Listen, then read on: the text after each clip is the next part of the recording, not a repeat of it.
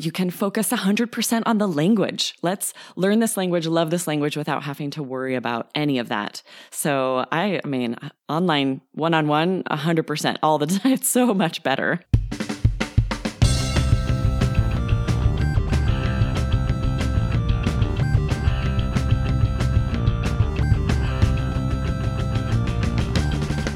Welcome to The Fluent Show, a podcast all about loving living and learning languages. Hello, everyone. My name is Kerstin Cable, and I am from fluentlanguage.co.uk and here to talk to you and chat to you and tell you about anything and everything interesting from the world of learning another language. That's right, it's a new Fluent Show episode, our first interview of the teaching season. And my special guest today is Aubrey Carter, the co host of IELTS Energy Podcast and Ears English Podcast. So she's a fellow super excited podcaster. And Aubrey is just an all round lovely, lovely, lovely person. She's a super experienced ESL teacher. And I'm pretty sure during this conversation, you're going to come to love her as much as I do. Aubrey is awesome. Now, I chatted to Aubrey Originally, I wanted to just ask her about teaching qualifications because she is a decorated and highly, highly qualified ESL teacher herself but started off in the classroom and now teaches one to one.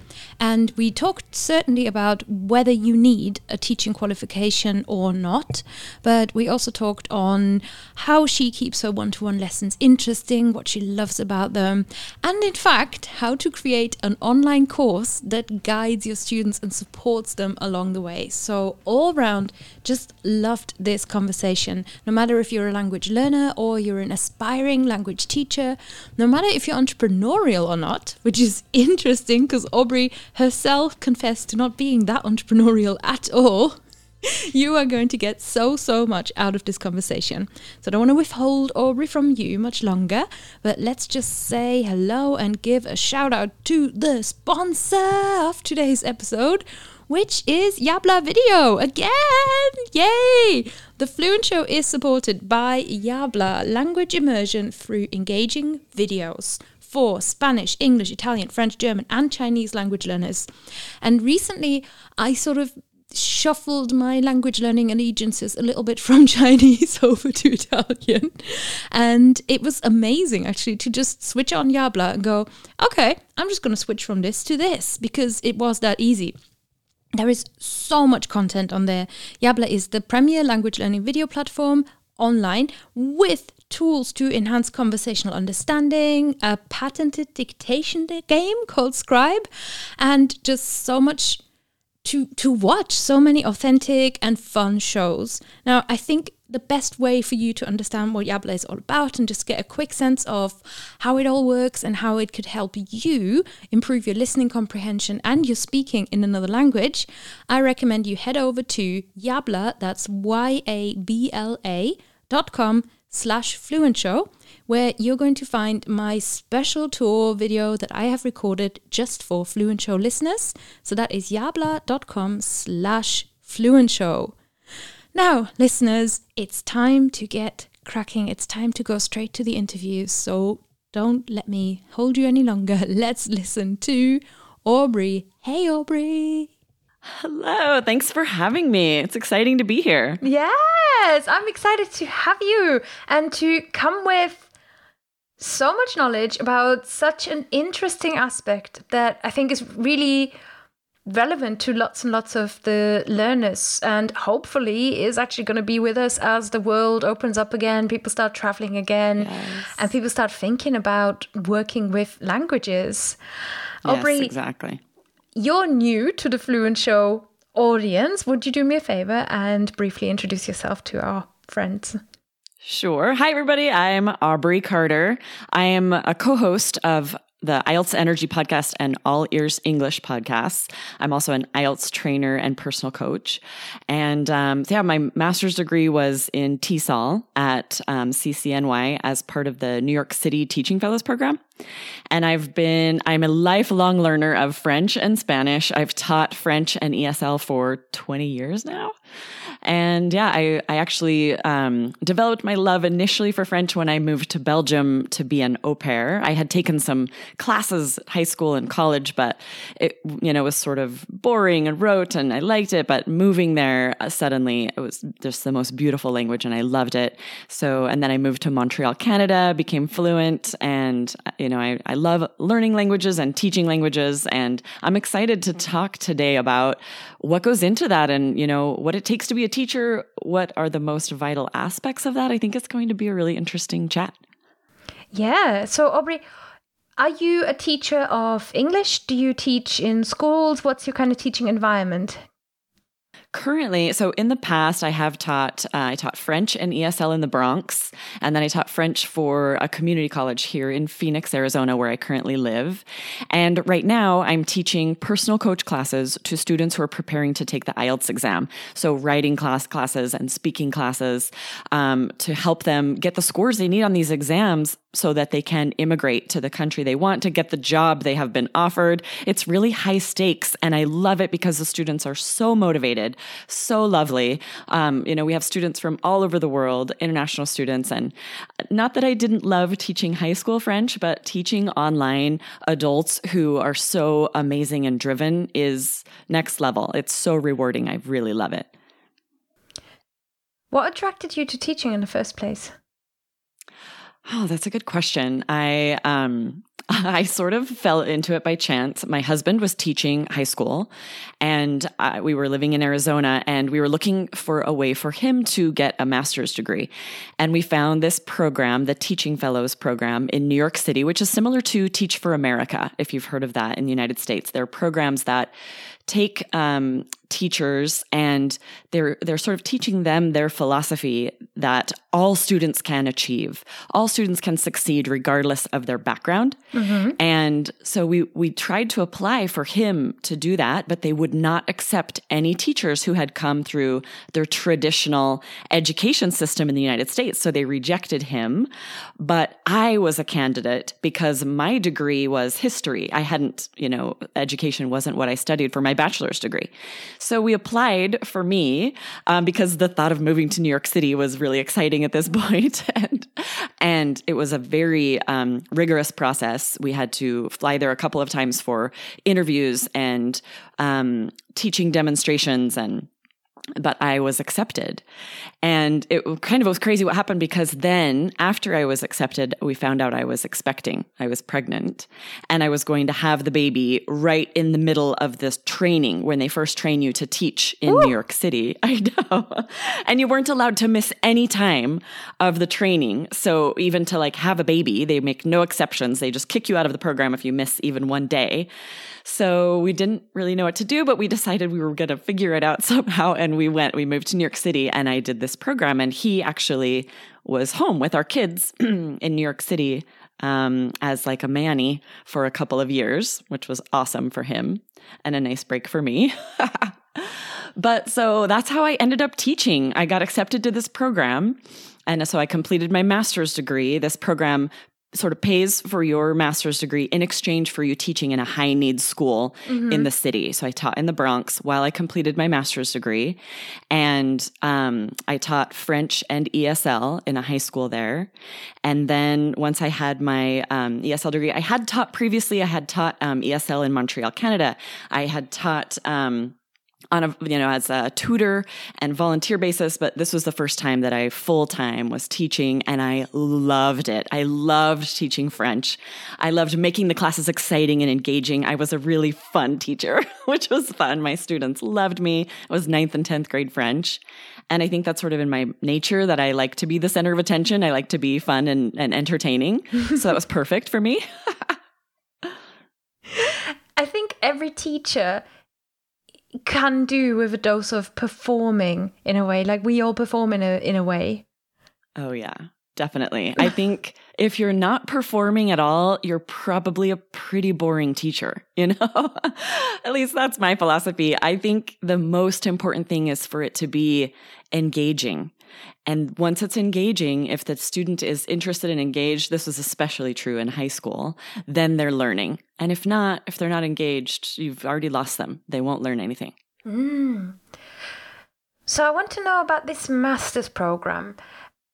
You say was your master's program language teaching focused then, or was it a sort of this is mostly about the teaching and you can you can go there and it's a bit like in the UK we've got this thing called a PGCE which is a mm. postgrad certificate of education so you can go with your history degree your engineering it doesn't matter what your first degree is you just take mm-hmm. this and it's a year's practical course that gets you the start in a school Gotcha. So this was very much built for working teachers. So they knew we were ah. all teaching full time while we took these courses. So it was night classes, Whew. sort of like an evening MBA would be, right? Mm-hmm. And we were set with a specific cohort. So the, there were, I think it was 25 students that were the same students in all of my classes. So that was interesting. We really grew close, these students.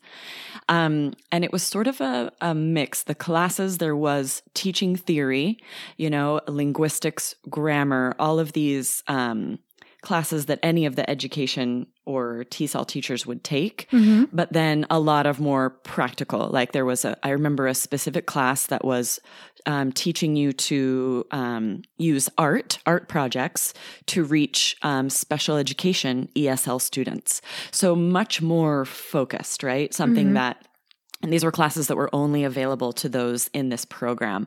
You know, not every um, student at the college had access to those specific classes. So it was interesting how specific it was for what I was doing during the day. It was great to um, to go to this class and have something to learn something that I could use the very next day in my in the classes that I was teaching during the day. Mm-hmm. Uh, so, so it was a TESOL, basically a TESOL program. Yes. So it was a TESOL program. You finish with your master's in science of TESOL. And um, it, it was great. It was fantastic. There was there were certainly things that I would change, like the grammar class, for example. They just throw you in, you know, grammar 421, which is the same English grammar class that anyone would take. Mm-hmm. And what I needed was a class that would teach me how to simplify grammar and make it easier for my students to understand it and help me see what about grammar do students actually need to be learning because a lot of what we were learning was either not really how people were speaking or I would never like then go the next day and teach that to my students, right? So some of it wasn't as practical. Yeah. And yeah. that was difficult. Yeah. This is interesting. This is reminds me of when I started teaching one to one, I looked at various teaching qualifications, various, you know, German teaching qualifications, but also English teaching qualifications, because I felt a little bit unsettled, untethered, felt a little bit of imposter syndrome because I just kind of came into this space and I was like, right, I'll make an account on italki and start teaching one to one classes. And I had the tutor experience in the background, but I had never taught in a traditional system. So I felt a little like, and every student I had, I remember my first sort of five, six students, I gave them this big speech about, look, I have, I don't have this qualification, but I have researched the qualification, and this, these are the reasons that I believe I don't need the qualification because I feel that I actually have this, this foundational knowledge, and I will be able to help you in the same way. And then there is this other aspect, which is classroom management. We're not going to need that because we're one to one. I just gave them this huge speech, and I still believe it, but I remember right. feeling so feeling so like I'm missing a piece or like I just I feel I felt like I had no credibility as a teacher or as somebody who can help somebody else learn a language when I first started because right. I lacked the qualification. When in fact now I would say I lacked the experience and certainly had a bit of you know faffed around a little bit doing inefficient things but I was never bad. Really really wasn't. So I'm curious as somebody who has gone through this, I think so many people have these kind of questions like, do I need the qualification? Should I have the qualification? What is what is it going to do? What's your view on all that? Well, it's interesting because I went through something very similar because, like, two days before I was scheduled to start teaching ESL in the Bronx, the principal sent out an email and said, Our foreign language teacher just quit. It was going to be Chinese. And she quit. I, I don't know the details about why, but they asked, does anyone else, can anyone else teach a foreign language? And I said, I'm fluent in French. I had lived in countries and I, I was very fluent, but I, I certainly had never you know, my education was not to teach French. Um, but I said I could teach French. And so the, that first day they threw me in, I was teaching ESL and French. And at first, I felt that way very much. I, said, I don't have qualifications for this. I feel like an imposter. You know, here I'm just like, I, I speak French and I did speak well, but I had never taken a class to teach French. And so, um, it felt that way very much, but I realized very quickly that all of the skills I was learning to teach ESL translated directly to teaching French. I used the same skills. I engaged students in the same way. I knew enough about the language to be able to teach it. And in some ways, I think I was a lot better teacher than I would have been if I had come through the United States' secondary education program to teach French, right? Because I wasn't as focused on grammar. I was more focused on let's get you to be able to speak and communicate in this language. And I ended up um, going the opposite extreme where they had me take an exam in New York City to, that was just that proved you were qualified. And then they had me go to a training at Rice University in Texas to teach um, IB French for the International oh, yeah. Baccalaureate program, which is a much higher level French. So I skipped the, you know, the bachelor's or whatever it would have been and went straight to teaching IB French and did a stellar job of it. I had students getting high scores on the French Regents and IB tests in spite of not having those qualifications. So I'm definitely the, I'm sort of the poster child for French of, um, you don't have to go through that regular route. You don't have to, um, you know, just sort of do it the way it says on paper. There are all sorts of routes to get you where you want to be. If I wanted to teach French, I could do it. I looked into, you know, just sort of this exam to test out of to to to be considered highly qualified in New York, and that mm-hmm. was really all it took. Now you've taught in the classroom and you're now teaching one to one online. What are the main differences in in your experience as a teacher? Oh, it's so different. the world of difference. Partly, I think if I had a classroom of my students that I teach online right now, I mean, the a classroom of ninth and 10th graders in the Bronx who were coming from troubled backgrounds, but also weren't choosing to be in French. This they were like, this is your only option. You have to be in this language class. Right. And you know, it was so, it was so difficult to engage them where they didn't see the importance of learning French. They didn't really want to. There were so many things they would rather be doing with their time. Compare that to my students now who are so highly motivated and it's it's you know, very high stakes the classes that they're in. So that is what makes a huge difference. For there definitely was a lot of um, classroom management and but also just giving those students the buy-in. We I did a lot of lessons about culture in different French speaking countries and mm-hmm. a lot of um, my students who had roots, you know, in Africa, they were so excited to find out that a lot of these um, countries in Africa, people speak French and they might be able to one day go there and speak to them and things like that that got them more excited. So to help them get the buy in, made a world of difference, right? But there are other differences too, as you know, I'm sure a lot of your listeners who teach know to not have to deal with any classroom management, like when you were doing the italki tutoring, um, you can focus 100% on the language. Let's learn this language, love this language without having to worry about any of that. So I, I mean, online, one-on-one, 100% all the time. It's so much better. you don't do you don't teach on italki i believe you work for uh, a company focused on a specific flavor of english can you tell me more about that Right. So I work for All Ears English and we, our motto is very much, you know, connection, not perfection. So we have two podcasts where we just, we sort of have taken and thrown out everything that doesn't help with language learning. So avoid, you know, classrooms and textbooks and find things that actually interest you. If that's a podcast or movies or TV, uh, you know, a class. I know you had talked about taking a dance class in another language, something like that that you love. And use that to learn the language instead of worksheets and sort of that old method that really doesn't work very well. So I love I love working for this company. It's been really fun. We have um, a few different focuses. We have a, a, couple of online courses, a general fluency course, an IELTS preparation course, and a business course. And so whatever students are looking to improve as far as their English, we have the course they need, and then we provide personal coaching within the course. Mm. If somebody comes to you and they say something like, "Oh, I just want to do like a conversation class. I I just want to get better." Do you offer them something or is yeah, what do you what do you say? The, the main thing we would offer is our uh, our online general fluency course, and Right. it's actually really interesting what it is. It was um, the founder of our company and uh, another person, another member of our team, did this road trip across the United States and back. They went through um, every state and interviewed natives about very controversial topics, right? Gun tr- gun control, um, drugs, right? Um, Wow. Tattoos, cursing, all the you know stuff that is very American. A lot of the things, and um, got all these different opinions and really interesting interviews, and then they built lessons around them. So they would teach the vocabulary you're going to hear, then you hear the interview, and then there's an activity, a lesson, and a quiz about it, right? Mm-hmm. So it's like you're able to go to the United States and interact with all these natives, and it's sort of giving you the chance to have immersion when you actually live in the Philippines or somewhere where you're you're not able to physically have that opportunity, especially with COVID, where people aren't able to travel, right?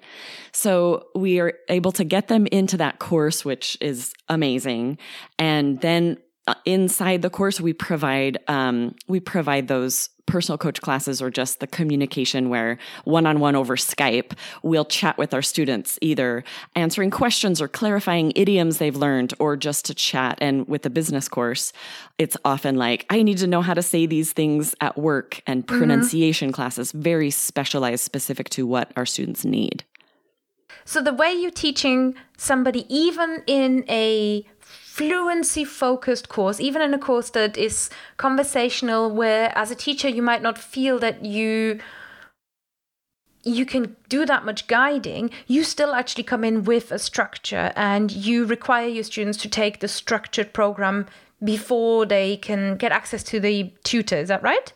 Yes, exactly. We don't offer our personal coach classes to students unless they have purchased our online language course. And depending on what they need, right? It might be general fluency, it might be preparing for the IELTS exam, or it might be um, business. You know what what you're needing to learn to communicate at work, right? And then once they have that, because we spent a lot of time creating these online courses that our students can access from home anytime they want, they can do it over and over and over. We give them 180 days access. And so from within that framework, they're learning all these things and, and have all these questions so that when we do have a personal coach class, it's very, um, it's easy for them to come up with like, okay, I understand now what I really need in my life to communicate in English. Help me with that, right? Instead of it sort of being like, let's just chat, and they can do that on italki, right? Um, and this is this is much more specific for students who see a need in their life, um, a specific need in improving their their English skills in a specific way, and they're able to fill that through one of our online courses, and then the classes with us inside that. I can see how that sets you apart from Italki. And I find that that really, really stands out to me.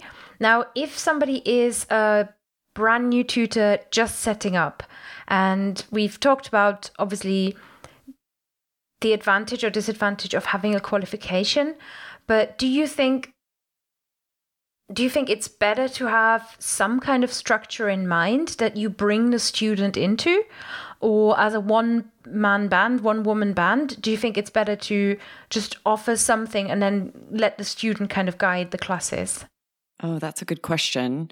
Um, I do, for my classes, I do come in with some kind of structure so that if the student doesn't really know exactly what they're looking for, it's not just a wasted time. Um, but then I'm open to, I'm very flexible so that if they come with a structure and they know exactly the questions they want to ask, that's what we focus on, right? But that being said, I feel like any teacher of any language, I think we can all get stuck in, um, we can have a student come to us with very specific questions about something specific, and we'll have a tendency to say, I can help you with that. I can answer those questions just because I speak English. Whereas we might not be the best person for that, right? I'm thinking of this, the IELTS exam that we prepare students for. We often have students come to us and they've been told by other language teachers things that are not accurate for this test that can actually bring their scores down, that are either maybe um, accurate for the TOEFL exam or just for like academic English English writing in general, but not for this exam because there's so many things that are much more specific to it. So I think language teachers can actually hurt their students if they, um, sort of try to set themselves up as an expert in something that they're not. Like right now, I don't know much about the TOEFL exam. If a student asked me, "Can you help prepare me for the TOEFL exam?" I would I would say no. I really don't know that much about the exam. You need to find a teacher who does, who specializes in that. And we're lucky enough one of our team members was an IELTS examiner for 14 years. So she was able to create our IELTS study system. She knows everything there is to know about this exam and was able to train us. So we're experts for that exam, but we don't give advice about any other exam because it's also specific. Mm. You've got students then coming to you with a very specific goal in mind. Do you take any students who well, you've you've already talked about how you take students who take a more general route, but when a teacher has got a student coming to them that doesn't have the specific goal in mind and just knows they want to practice generically.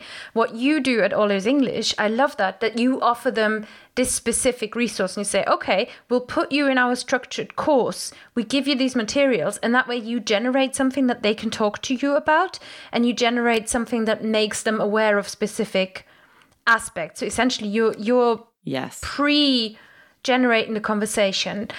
Can you see a way that a, a solo teacher might be able to do something similar? Yeah, I mean, so anyone can cr- can create like take your expertise and create an online course that is a general fluency course it, however you want to create it I, I think anyone could do that and you can either market that course and then um, t- you know teach classes um, from it. Like that's certainly a possibility for anyone. The tricky thing is is there something better out there, right? So I think that's the first thing is to really look at the market, find out like when we did our business course, we looked into every business course that was available and we said we want to do something different. But a lot of them were very outdated. A lot of them were not really teaching what you need for this new and growing economy. And we surveyed a hundred, um, over a hundred native business professionals. We got all the, you know, their expertise and their knowledge.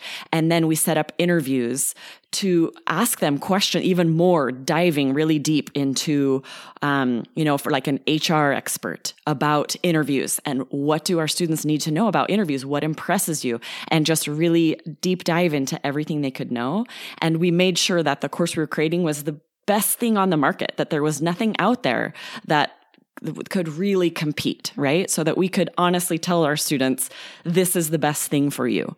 Whereas I think if if you do go to create a course like that, you don't want to just create like another among thousands, right? Because it would be very difficult to market that and really be successful doing that. But if you find um, a way to make it very unique and very um, effective, then you definitely could just recommend your course. You know, you see these ads all over for, um, you know, oh, I earned this much from, I finally published my online course and now I've earned this much. The trick with doing it and doing it well is to have it be better than anything on the market. Mm, yeah, well, no, no, no small feat there. Right. it's, just, it's just a small thing. but I love, I love what you're saying, and I think you're coming to a point that is worthwhile for teachers to bear in mind as well because i speak to a lot of online teachers who do have this dream of building an online course and they often it's kind of like you think about it similar to lesson prep but creating this course if it is to be its own product is it if it is to be something that informs how you teach and informs sort of your approach and your method and sums it all up for a longer time it really is worth going into it and building the coolest thing that you possibly can.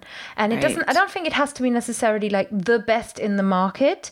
If it is the best in like your flavor of the market that Right. is you know if it because the the best is almost subjective but objective you know, you know the one I mean. Yes, subjective. subject to opinion. yes. Uh, yes. But it does have to be something what you are proud to to present to people, and you are proud, and that really links into your particular teaching style and your method.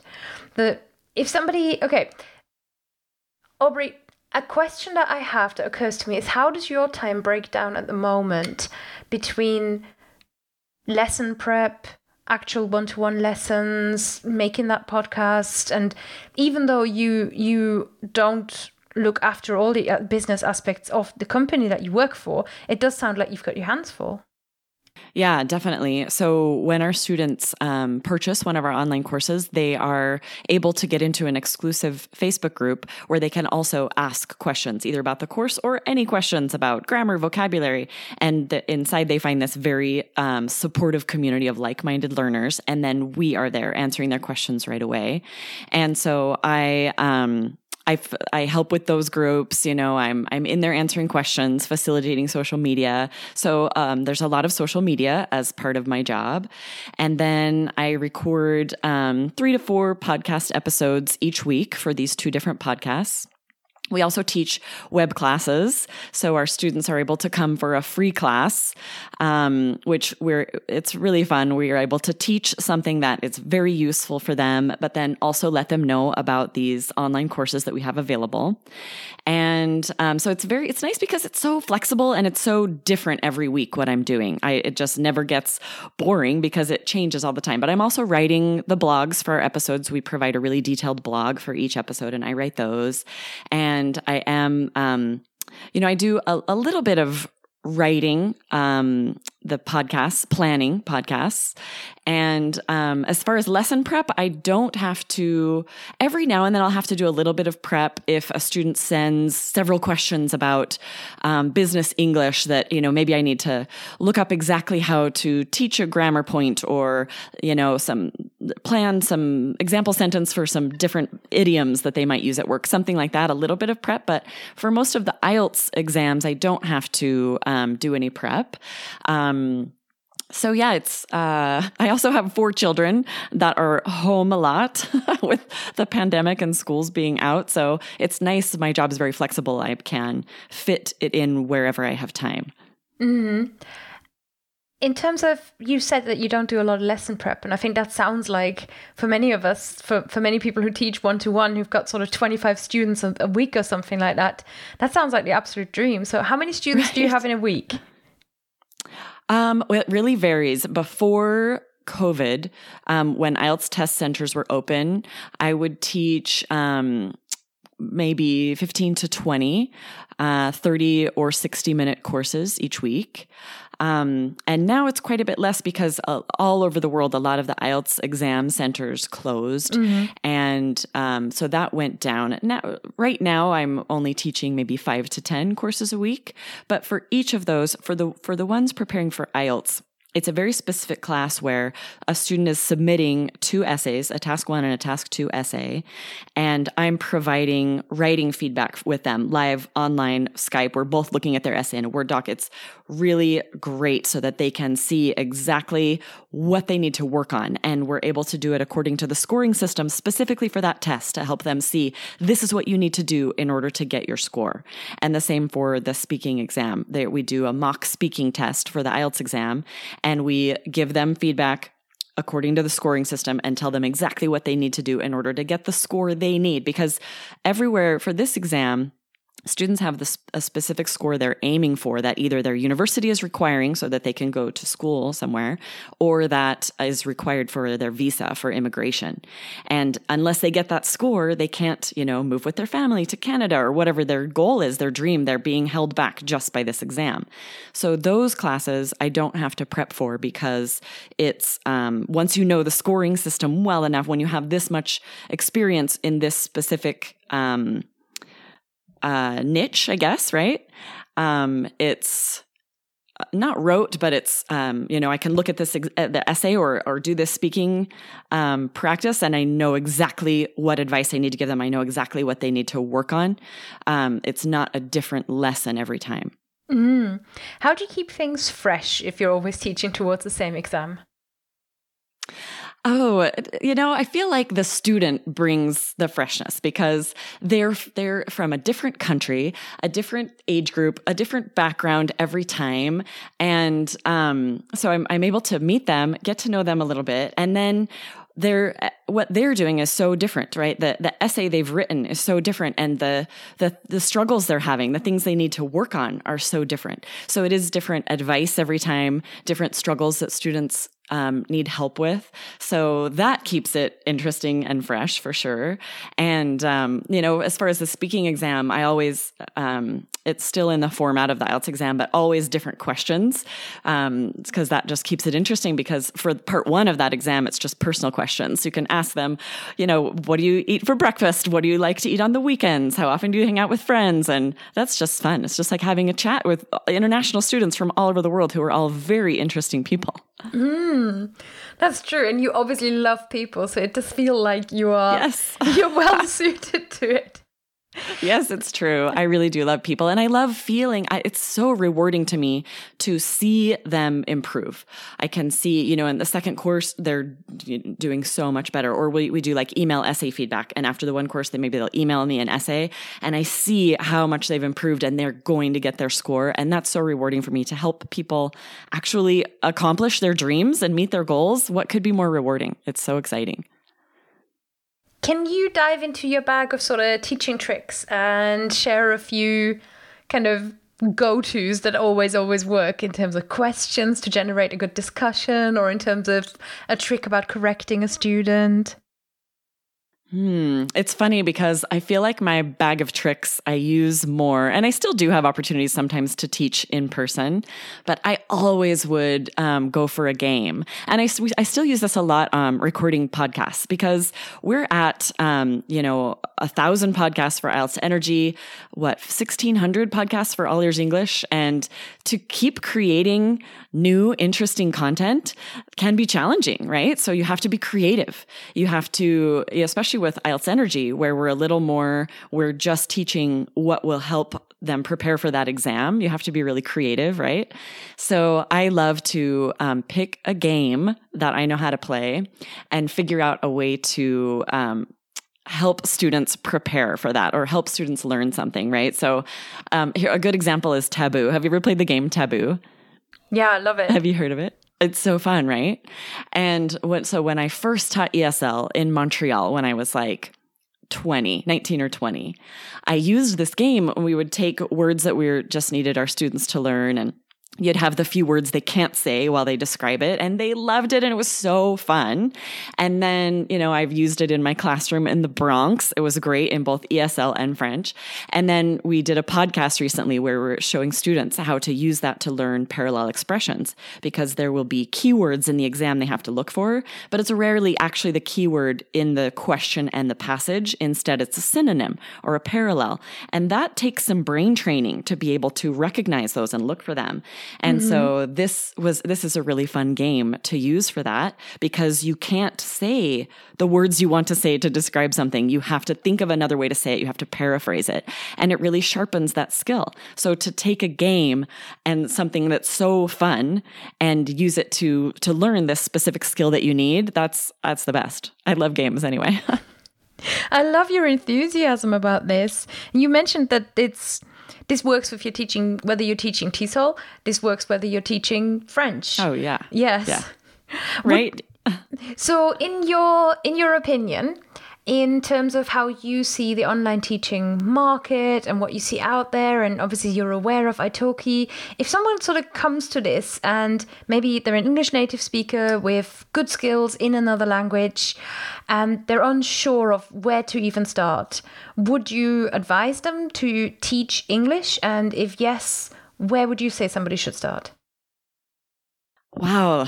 You know, I mean, there's a reason that I didn't create my own company. I feel like it does take a certain type of entrepreneurial um, personality to to take that on mm. to to create that for themselves in the market and I did not have that in me. I, first of all, I had four children, and I recognized that I already had a lot on my plate. so I was looking for to be a part of a team for a company that had already built that.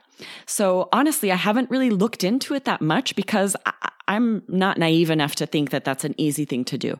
I think that it's that's big to create a, a place for yourself in the market and ha- figure out how to have students find you, right? There's a lot, there's a reason that a lot of us instead just go to Italki and become a tutor or work for another company. So anyone who's even attempting that, I'm first of all impressed with you. And I, am not even sure. I am not even sure what the first steps would be, but I know that it would be an uphill battle for sure. Mm. And what I do know from working for All Ears English is that I think it always takes a team. So I think the first thing I would do would be to look for like minded individuals who also are excited to start something from the ground up and together, you know, really research the market and find out what there's a need for. And like you said, it doesn't have to be the only thing in the market or the very best thing in the market, but something that is a different take on it, a different twist on it, something that you can market as, um, you know, something that is better in a way that, you know, why should they purchase your course, course over someone else's? That question needs to be very clear for you. Mm, I like that you you are very clearly drawing a line between you know going to italki and kind of setting yourself up as a tutor and that is that is very different from running the whole show. And I agree with you. I can say from experience, yes. it is very different. yes. It's infinitely rewarding to run the show, but also I think an uphill battle is a very good way of describing yes. it. and I didn't have the bandwidth for it. You know, I yeah. had four small children. I, I wanted to be working as soon as my youngest started school, kindergarten. And um, I was excited to be working. I was so excited and felt very blessed to find this job. But I didn't for a moment consider you know, striking out on my own and trying to create something. I I just didn't have it in me because I knew 80% of my attention still had to be with my kids until they're grown. Mm. For our tutor Italki friends who maybe might not be quite sure yet whether the entrepreneurial fire is burning in them because I think when you first start out you don't really know. That's true. what do you what tips would you have for somebody who says, Aubrey, experienced one-to-one online teacher tell me how can i be the best italki tutor or the best other companies are available I working so through an agency tutor i could possibly yeah. be i think it's just to be fun. I think when it comes to language even if people haven't put a name to this if their language classes aren't fun they aren't going to want to go back. They're going to be disappointed and they're not going to learn. So this, that's always been huge for me that first and foremost, whatever I'm doing for the listener, for my student, it's going to be fun for them. And that's partially engaging, but also just fun. Like I want my students to really look forward to seeing me in class. If look forward to chatting me, if, you know, if it's Italki and the, I can't imagine how, um, terrible it would be to be the, a teacher and have my students dread coming to class. And this comes a lot from when I was teaching, you know, in ninth and 10th grade in the Bronx. Those students all dreaded coming to class. And so that was my biggest challenge was how do I get this to be fun for them? So even if they don't care about learning French, they're having fun. And then for all of the teachers out there where they've actually got a student who does want to learn the language, they've already got that motivation. It's a little easier. All you have to do is make it engaging and it it will be fun. Do you think fun is productive for language learners and more than taking the exercise and trying really hard to capital S study? Yes, so much, so much. I mean, maybe it depends on your personality, but for me, if language learning isn't fun, I just don't do it. I'll skip the class. I'll avoid whatever it is if it's not fun, right? Mm-hmm. And some people might be more motivated where they're just like, I am just learning and it's okay if this isn't, isn't fun. That's not me. And I think it's not the average language learner, especially if they do go and attend a class or talk to a tutor who is fun and they see, oh, language learning can actually be really fun. And uh, uh, then if you're if you're focused more on making connections with people through whatever medium podcasts through chatting with a tutor and you see like how fun it can be then you're going to avoid i think those situations where language learning is a little dull mm. Aubrey, I can't imagine that you would have had a big teaching disaster ever in your life. You're wanting me to think of one? Can you remember any? Think. Um, teaching disaster. Mm. You know what? This I don't know if I've ever shared this with anyone. I'm gonna get real, real on your podcast True right exclusive. right? When I was in the Bronx, I had grown up in Idaho, which is very conservative and um politically, right? And uh, very sheltered. Okay. So I was coming from a very sheltered place, let's say.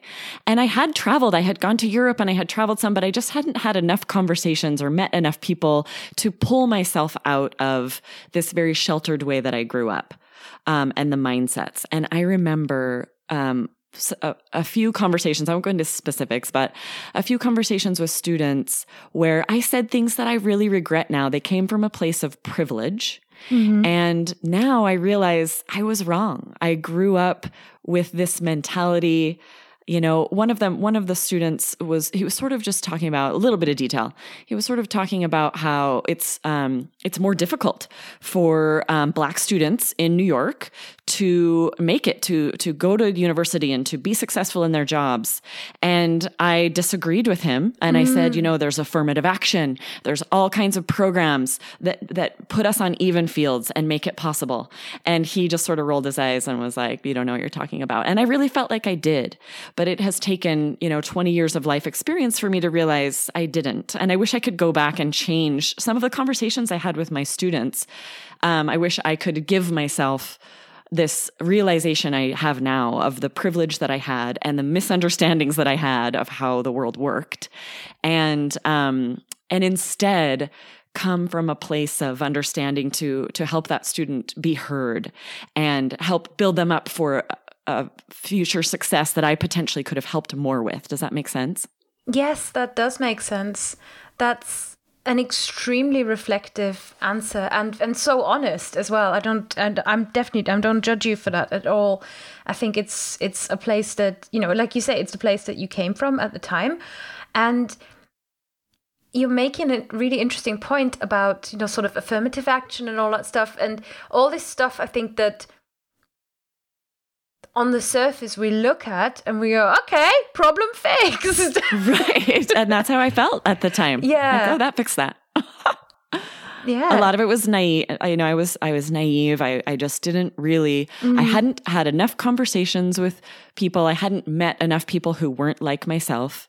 And now that i have i've been able to have a lot more experience. I see more how the world works and i've, I've been able to um, open my perspective and realize that i was wrong about a lot of things you know? And i i wish some of these students who were so amazing i wish i could go back and have a chat with them now you know? I wish i could go back in time and and change some of those conversations yeah. Something you're highlighting there as well is the importance that is I think especially when we're younger, we don't really see yet. And when you first start out as a teacher, you think it's all about broadcasting, but there's an importance to listening that doesn't get taught, I think. Yeah, that's a really good point. And I I wasn't taught, you know, with my bachelor's degree, my master's degree, I, I didn't know. And my life experience really hadn't taught me how to listen and open my perspective, like let go of stereotypes, let go of preconceived notions and listen with the possibility that this, this young person talking to me might know more about the world than I do. I did not have that understanding. And I wish that I had. Mm. Do you know anything about whether that program is still running and whether there's been any changes made to it? Because it sounds like there's probably a consistent theme, or it could be possibly a consistent theme of you've got somebody who is white American and comes from a fairly sheltered background, and you're wanting to. You know, you you said that you go into a school that is perhaps struggling, and you're you know you're coming in there and it you can sort of come in like well i'm the savior and i know how the world works and that's Right. something that's something that in the program structure could happen again Well, it's interesting because this this course, this master's course, some of the, the classes did. They were very intentional about trying to help these teachers um, really believe that everyone could succeed. I, I remember some very specific things we read. Um, this article about white privilege that was very eye opening to me. That that was sort of where my perspective began to open up was with this teaching fellows program, right? And they did the activity where you know you all stand in a line, and it was like take a step forward if you know if you if your parents paid for your education or you know and and it, it, things that opened your eyes mm-hmm. to your privilege definitely and I, I I'm sure that they this program does still exist, and I'm sure that they continue to to do that, to do what they can to um, to to close this gap that exists, mm-hmm. and it is doing great things, and it worked for me. Right? If I had not, if I had stayed in on the West Coast, and I, I, I know people my age still who um, we see things very differently. We don't see things eye to eye because we were raised the same way. But I then um, had experience that I believe really changed my perspective, and they haven't had those experiences. So I, I credit that a lot to this program that I did in New York City and the people that I met there, the students I taught there, to open my perspective and make me a better world citizen. Mm-hmm. Um, at least I feel that I am. I feel that I have a better understanding and, and I'm and I'm better at listening. Like you said, a lot of it's just about listening to other people's experiences and and and trying to have some empathy and recognizing that there there is a gap and then seeing what you can do to try and make a difference. Mm-hmm. You're making you're making a really good point there as well.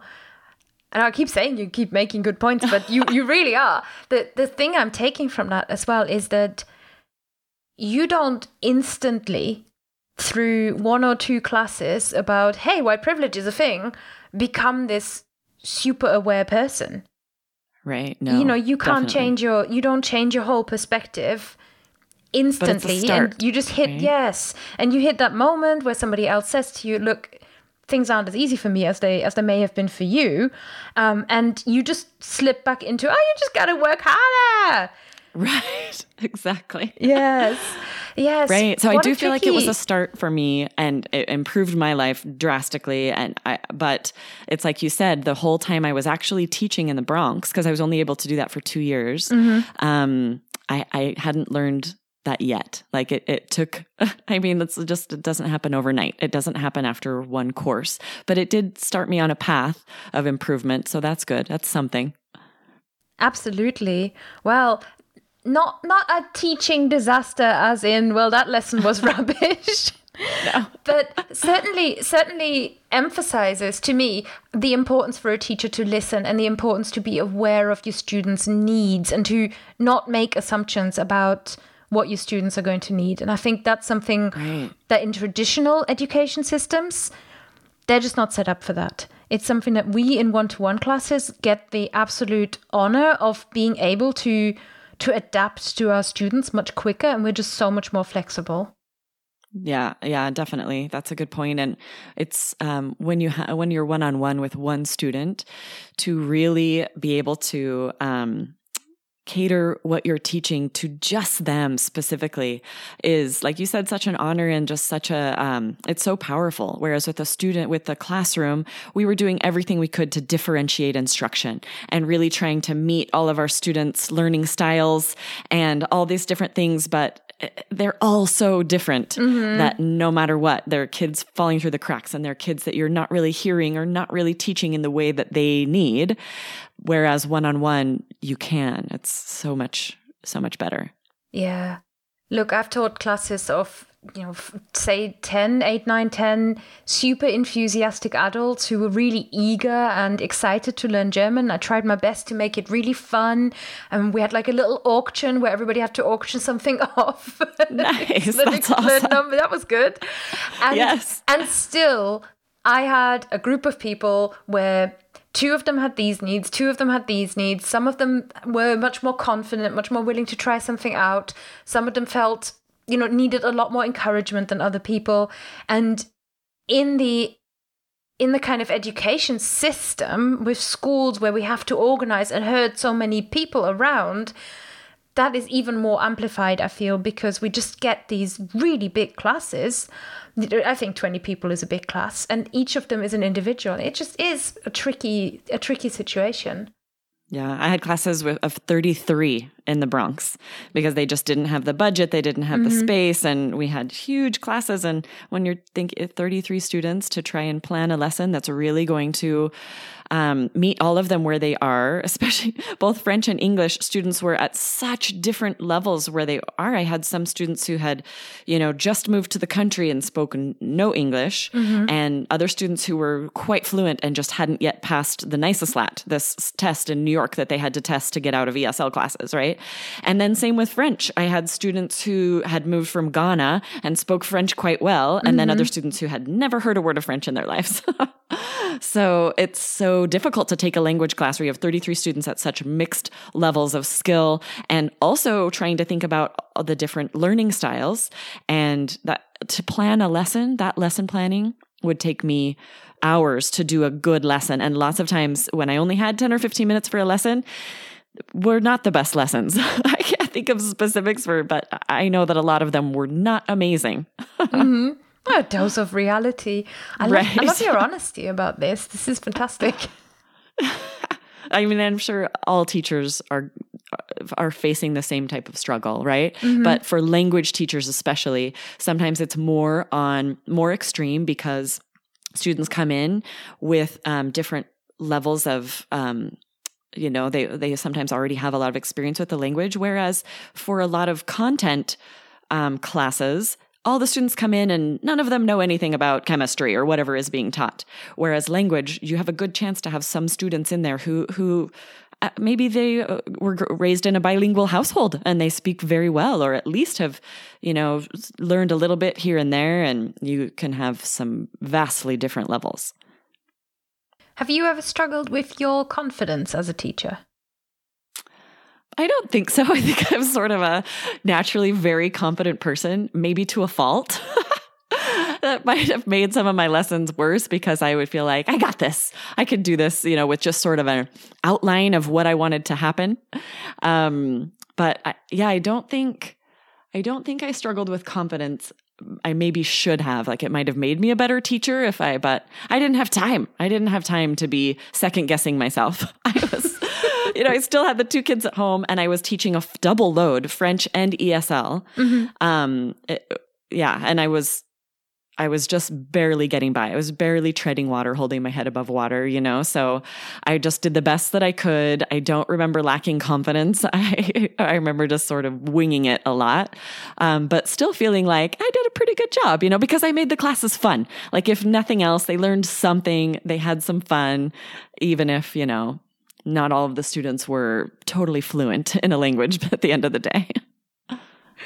That's you you're showing such a good example as well of having a core value. I think as a teacher it can really benefit you to have sort of one or two core values that you know. Like I I have this in in my business for sure where I know if I communicate nothing but this and if I stick to nothing but these then I've still done my best. I've still lived up to what I expect for myself. Yes, definitely. Right. I, no matter, I'd never taught a boring class, right? There may have been times where a student would leave and if I had given them an exit ticket, they, no way, they, they hadn't retained the information, but it wasn't boring. They had fun. With the classroom management, there were some times where it was kind of bonkers in there and, you know, it might not have been, um, if the principal came in, she would have been furious probably, but no one was bored. No one was dreading going to my class. So that's something. Mm-hmm. Is that something you've maintained in your one to one teaching life? Yeah, I think so. I, I am a very positive person. I'm a very upbeat person. So none of my classes are boring. Even if we're, you know, we're grading an essay, like it's still, I'm still like, they're funny things, you know, and, and interesting things to like bring out of something. And I think I still keep it interesting, um, even if the content doesn't lend itself as easily to it. Mm. Is there a book or any kind of resource that is generally accessible if somebody hasn't taken a full on teaching qualification? Anything that you can recommend for somebody to get started and get a sense of how they can improve their teaching skill? Oh, that's a good question. If there is, let me know if you find it. I would be interested to look into that. Not that I know of. I, I feel like for me, I never I never sat down and said, okay, I'm going to be an ESL teacher. What resources should I look at? That just, that wasn't my path. It sort of fell in my lap and I, um, have kind of gone with, you know, um, I was able to to get this amazing job that I love that is so flexible and so rewarding. Um, but I never, eh, you know, I don't know. I just um, I'm really not the expert if it comes to someone who does have that path. You know, I I don't know. I don't know what the first thing would be to do to go that way. But I do know if you have like if you have a bachelor's degree, and if and now you want to teach online you don't have to go back and get another bachelor's degree in education. You know what I mean? There are so many other paths. There are so many interesting things you can do to teach online um, with any degree. And maybe it will mean continued education or more certification courses, mm-hmm. but um, the path is there. And I think it's possible that some students are feeling like they have to just repeat their education when that's not the case. Mm. Aubrey, last question then if there is a thing that you could change about the English teaching industry and your life as a one to one teacher, what would you want to change? Oh, ooh, that is a toughie. um, hmm. I've been talking to um, our team at All Ears English about creating something kind of like italki. Um, that would be more specialized to specific subjects. So if I if I were to change something, I'd love to see that happen instead of um, I you know I don't know that much about italki. I have a general idea what it is. I worked for Varsity Tutors for a while, um, and I think I think it could be improved in a way if different platforms, smaller platforms, could have their own sort of version of italki. Does that make sense? So someday, someday I'd like to see something like that happen. Mm, so maybe a tiny spark of entrepreneurship. Maybe. tiny. You've certainly got the creativity. Well, thank you. I may have that. I'm just like, give, give my ideas to someone else and, and you run with it. that sounds dreamy. right? Sounds so easy and less stressful. okay, last question then. I don't know. I already said last question. We're going to edit the heck out of this one for sure. All right. so, so, much fun. I think it's because you, you say so much with every reply that by the time I've thought of my next question, I've thought of three next questions. well, that's not a bad thing. Absolutely. okay, so what else do you think you will want to do in the next three, four years as a teacher? Mm, I definitely see myself staying with All Ears English. I love this team. We're an all female team. It's very strong. These amazing women. I love working with them. I really love my students, international students that are just just dreamy. like, like the word dreamy, and now I can't think of another adjective, but I really love it. I'm very happy. I feel very fulfilled, and the flexibility that I have to be able to be here for my kids and still teach and feel that success. Because as a mother, I, there are probably mothers out there who have felt this. It's hard to just feel um, that same validation that you get from a job and coworkers and a paycheck as a mom. It's hard to have that be an intrinsic validation.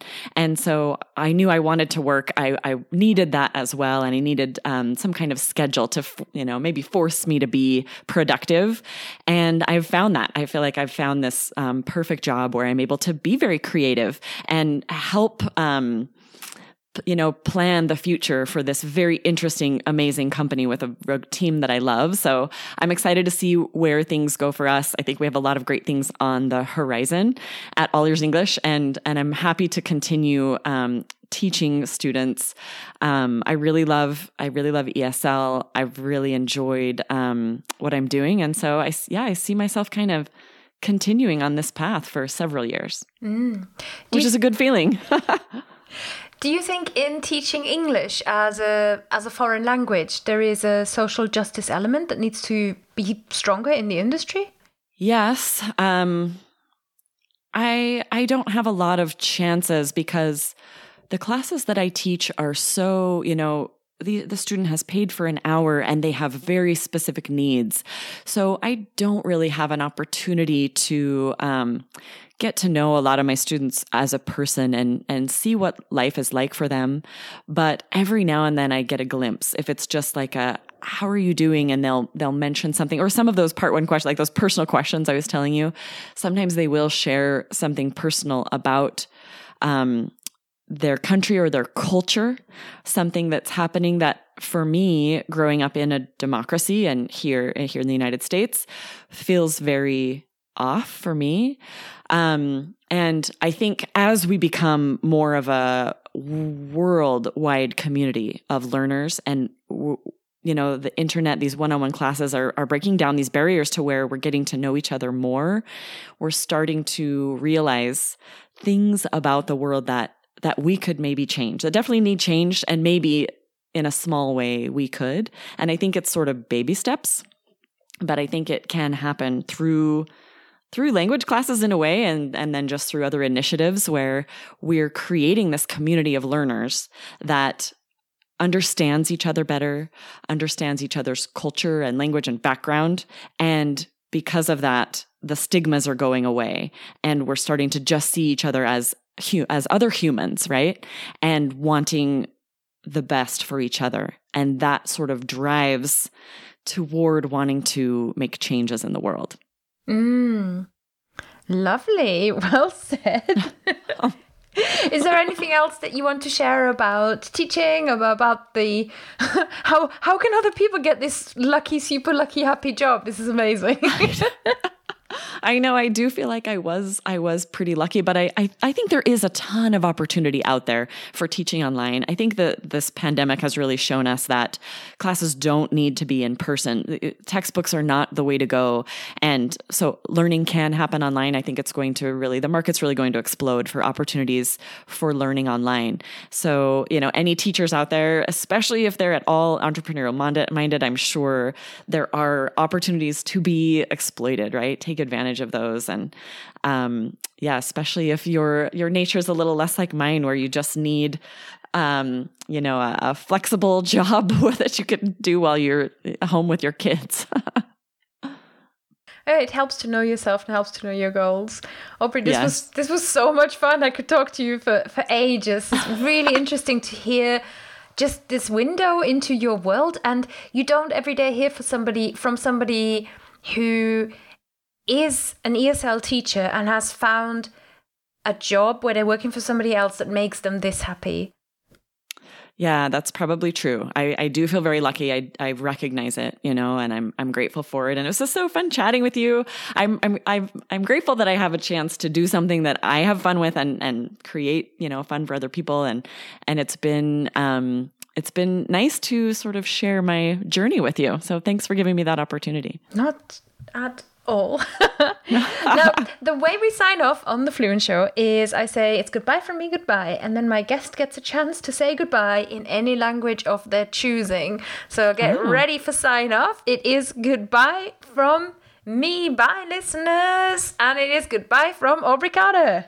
Yes, au revoir. Thank you for listening to The Fluent Show. If you enjoyed this episode, please consider supporting the show by leaving a review in your podcast app or even becoming a member of our Patreon community, where our supporter perks include a secret feed full of added show notes and a VIP option where you can get priority answers to your listener questions on the podcast. Don't forget that you can send us your language questions and feedback to hello at fluentlanguage.co.uk or find us on Twitter at The Fluent Show or Instagram hashtag The Fluent Show. We're always so excited to hear from you and read every message and review. See you next week!